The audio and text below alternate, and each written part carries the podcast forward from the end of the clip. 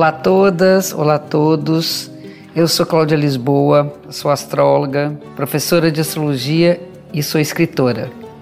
Sejam bem-vindas, sejam bem-vindos ao podcast Astrologia com Cláudia Lisboa, um espaço para a gente falar um pouco mais sobre como a astrologia influencia vários aspectos da nossa vida e para ouvir em primeira mão, assine ou comece a seguir o podcast na plataforma que você preferir.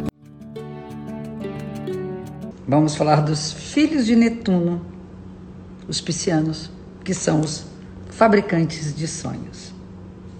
Acho que você já deve ter ouvido algumas vezes que os piscianos vivem em outro planeta, que são doidões, que se perdem no meio do caminho.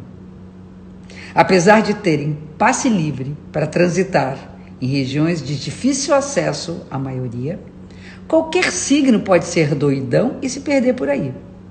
Isso não é privilégio do nosso ente aquático.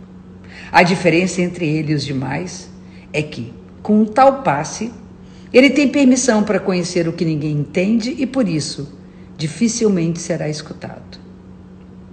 Com esse circo armado, muitos deles se sentem desamparados, carentes e principalmente incompreendidos. Outros sentem até uma certa ponta de orgulho por serem dos poucos mortais a frequentar mundos para os quais os outros não foram convidados. Descoberto em 1846, Netuno, tal qual os seus vizinhos Júpiter, Saturno e Urano, é um planeta gigante.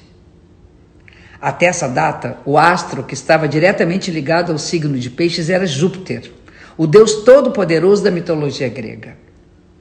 Para essa personagem mitológica, tudo é grandioso, do mesmo modo como são exagerados os piscianos. Nenhum deles está simplesmente cansado, ele está exausto. Ele não está só apaixonado, está enlouquecido de paixão, doente de amor.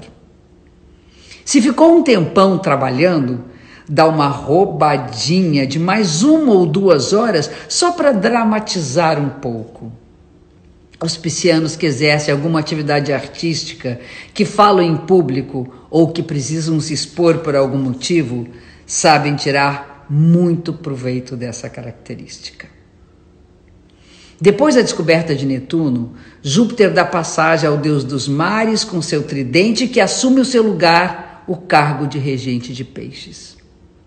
Sempre os dois andarão juntos, Júpiter simbolizando o entusiasmo e a fé, e Netuno a fantasia.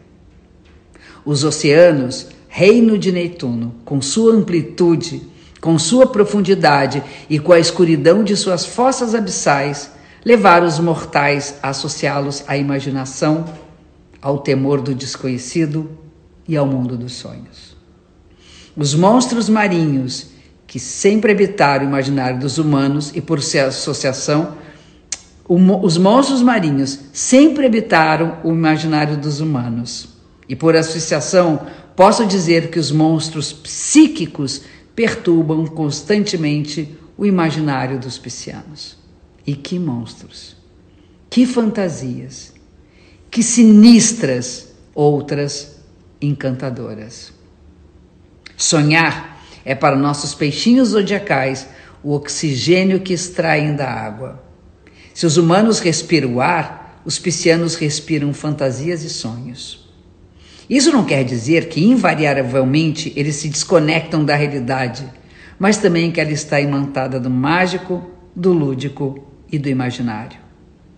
A vida comum do pisciano é acompanhada de trilha sonora, Sabe aquela coisa de voltar para casa, deitar na cama e ficar relembrando todas as emoções, tudo que rolou naquele beijo apaixonado, trocado algumas horas atrás? Para um pisciano, talvez esse momento seja mais carregado de emoção do que quando de fato ocorreu. Pura fantasia livre que lhe dá o sentido. Pura fantasia livre que lhe dá o sentido maior de viver. É incrível, né? Último signo do zodíaco. E o que eu penso hoje é que nós precisamos muito acreditar nos nossos sonhos, nos nossos desejos. Que nosso imaginário seja capaz, que tenha força de construir um mundo que para nós seja muito melhor do que esse que a gente encontra hoje. E aqui a gente fecha mais um episódio da semana. Obrigada pela audiência. Espero vocês também no Instagram, arroba Cláudia Lisboa, e no Face, Escola Cláudia Lisboa de Astro. Até a próxima semana. Um beijo grande.